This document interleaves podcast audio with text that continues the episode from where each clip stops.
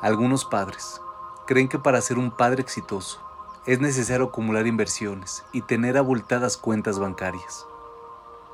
Nos dice Slovi Jungres, yo conocí niños que crecieron con mucha riqueza y sin embargo eran muy pobres. La peor pobreza es la pobreza del alma. Un niño que espera recibir una palabra amable, un abrazo o compartir un juego, cualquier señal de amor o atención que queda sin responder, lentamente va dejando de lado sus esperanzas y construye barreras que son muy difíciles de derribar.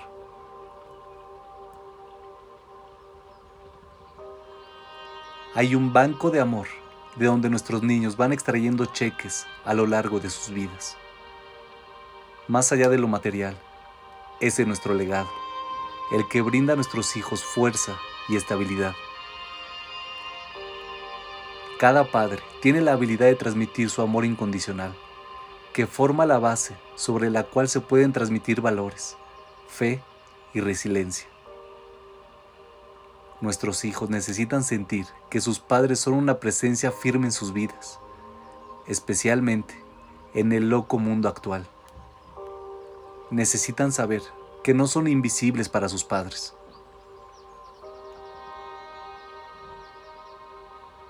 Cuando un padre tiene un día difícil y regresa a su hogar y a su familia, tiene una opción. ¿Dónde coloco mi energía? ¿Paso a un segundo plano o me concentro en mi familia? Ser padre implica que a pesar de tu estrés, nunca pierdes de vista tu misión. No importa cómo te sientes, dejas de lado tus presiones, te sientas, te tomas un momento, miras a tu hijo a los ojos y abres tu corazón. Decides que eres suficientemente hombre como para escuchar a pesar del ruido que hay dentro de tu cabeza.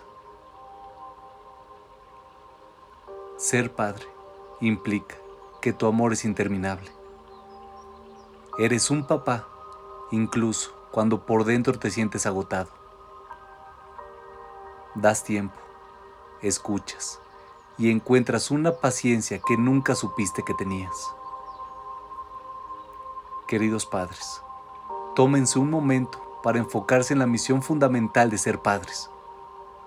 Sepan que cada sonrisa y cada abrazo, cada momento que dedican a ayudar a sus hijos a sentir que son importantes, cada vez que dejan de lado sus propias preocupaciones y calman el dolor de su hijo, están construyendo su mayor legado.